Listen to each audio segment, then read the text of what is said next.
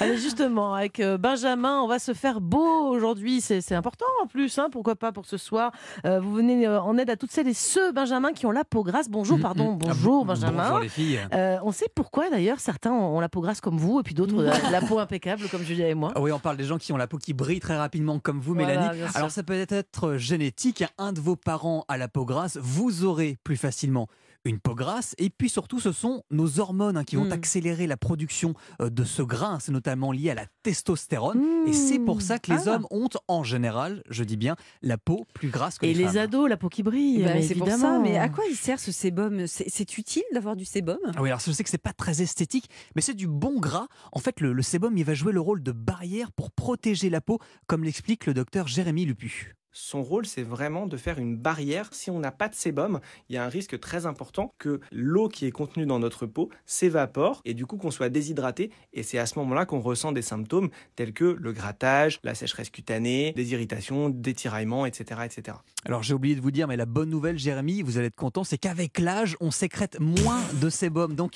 on a moins de peau grasse après 50-60 ans. Ils se cherchent hein, ces deux-là, mais, mais c'est grave, Benjamin, de sécréter trop de sébum au final? Alors médicalement, c'est pas gênant d'avoir Ouais. une peau grasse, c'est même mieux pour hydrater la peau naturellement, donc moins de risque Ah. d'avoir des petites ridules de sécheresse. Le seul souci avec la peau grasse, c'est que vous aurez un peu plus de risque d'avoir des boutons, des points noirs, euh, comme l'explique comme l'explique Alexandre Vacher, qui est le directeur de la marque Physiodermie. La peau a naturellement un pH à 5,5, donc elle est plutôt acide. Le sébum, quant à lui, est plutôt basique. Donc quand il y a une surproduction de sébum, le pH de la peau va remonter. C'est là où on va retrouver toutes les petites problématiques comme les points noirs, les boutons, etc. Qu'est-ce qu'on peut faire, Benjamin, quand on a une peau grasse? Moi, j'aurais plutôt tendance à, à bien la décaper pour retirer tout le gras. C'est une bonne idée, Ah ça ou non, pas? justement, Ah Julia, c'est la fausse bonne idée. Vous allez rentrer dans un cercle vicieux. En fait, ce qui se passe, c'est que votre peau, pour- votre peau pardon, est habituée à sécréter euh, du gras. Et si vous retirez euh, tout ce gras, la peau va se dire mince, il n'y a plus de gras pour me Faut que protéger. j'en fabrique encore Il faut plus. que j'en fabrique Ah, encore plus, exactement. Donc vous aurez la peau encore plus grasse. Donc on évite les gommages à grains. En revanche, on peut faire des peelings, hein, des gommages enzymatiques, Mhm. d'après Sandrine Carliès, qui est formatrice aux Instituts Guinot. Quand vous allez venir frotter avec les grains, vous allez venir également exciter un petit peu plus vos glandes sébacées euh, également. Alors que là, le fait justement d'avoir cette action enzymatique, un gommage qui va être beaucoup plus doux tout en respectant son écosystème.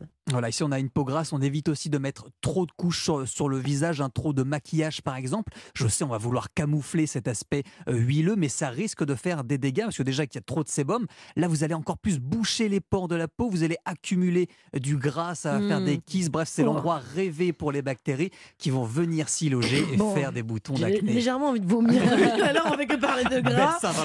Qu'est-ce qu'il faut mettre dessus, Benjamin? C'est quoi les bons ingrédients quand on a la peau grasse alors? Alors ça, vous- ça va vous paraître bizarre, mais il faut mettre du gras. Alors Ah bon du gras sur du gras, il faut mettre des arrêter de huiles. dire gras, on peut utiliser un synonyme peut-être. des huiles, en particulier l'huile de jojoba, parce que c'est une huile qui ressemble le plus à la composition du sébum. Et comme ça, en fait, on va faire croire à la peau qu'il y a déjà du sébum à la Ah, surface, et donc il faut arrêter d'en produire. Et là, les glandes sébacées. Ouais. voilà, on trompe la peau, on va sécréter moins de sébum. Donc adieu la peau grasse. Mais on parle aussi beaucoup de l'argile pour les peaux grasses. Est-ce que ça, c'est efficace? Moi, j'ai l'impression que oui. Oui, alors peu importe l'argile, hein, blanche, verte ou rose, en fait c'est un minéral qui est capable d'accrocher tout l'excès euh, de sébum sur la peau. Et comme c'est un masque, eh bien vous allez le rincer. Donc le sébum, le l'argile part va avec partir dans le lavabo. Et attention à faire une fois par semaine seulement pour éviter Mm. justement Ce ce, qu'on a dit tout à cercle vicieux ouais, dont oui. je vous parlais. Et il y a des acides aussi hein, qui peuvent aider contre l'excès de sébum, je crois. Oui, l'acide salicylique, en- souvent appelé BHA sur le tube de crème, c'est un acide qui est redoutable contre l'acné et les boutons parce que c'est un antibactérien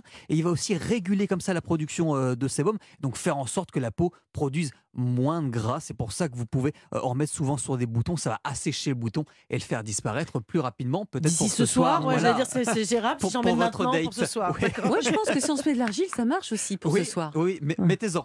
Bah, pas vous, Julia. Non, non, moi, j'ai- j'ai- il Il va rien se passer ce soir. mais alors. Je regarde le match, moi. Merci Benjamin. Les peaux grasses et brillantes n'ont qu'à bien se tenir. Allez, on passe à autre chose. C'est à vous, Jérémy Combe. Aujourd'hui, Jérémy, vous nous parlez d'un sujet sur lequel chacun d'entre nous n'est jamais très à l'aise. Les pourboires. Donnez-nous les bons usages, s'il vous plaît, à leur sujet. Alors c'est vrai qu'on n'est jamais très à l'aise parce que ou on est un peu radin et on trouve que c'est au-delà de la facture qu'on nous a apportée, mais ce qu'il faut savoir c'est c'est plus que la reconnaissance d'un service. Pour certains serveurs ou certains personnels, il s'agit aussi de gagner leur vie grâce Mmh. à des pourboires.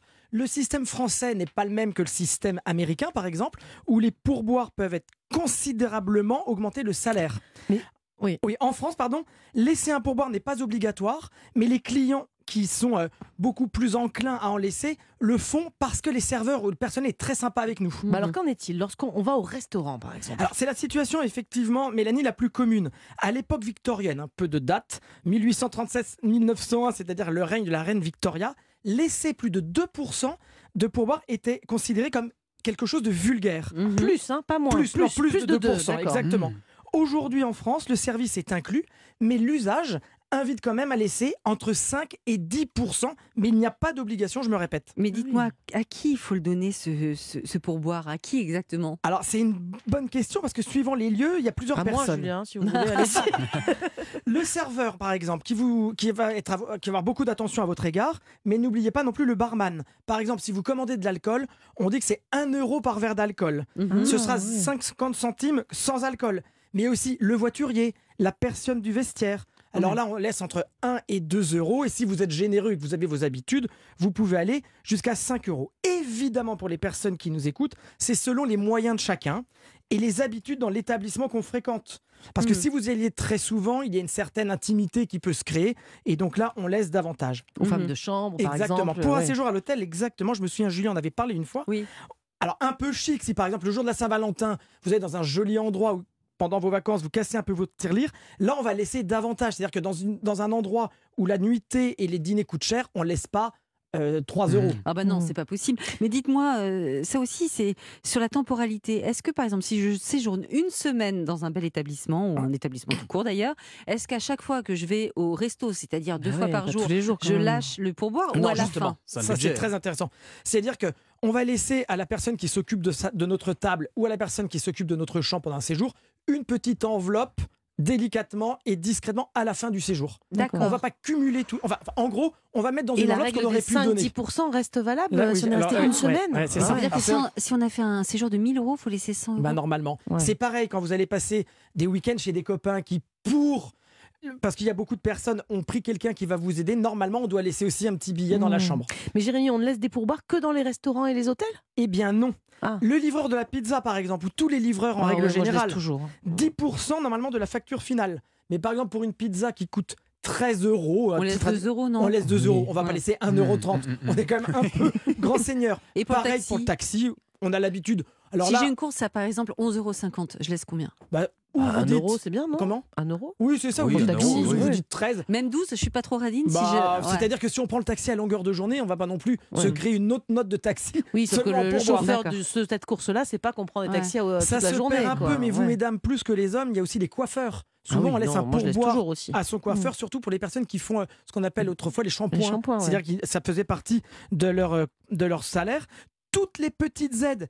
La personne qui vous aide, par exemple, à charger votre voiture parce que vous avez acheté du matériel de bricolage.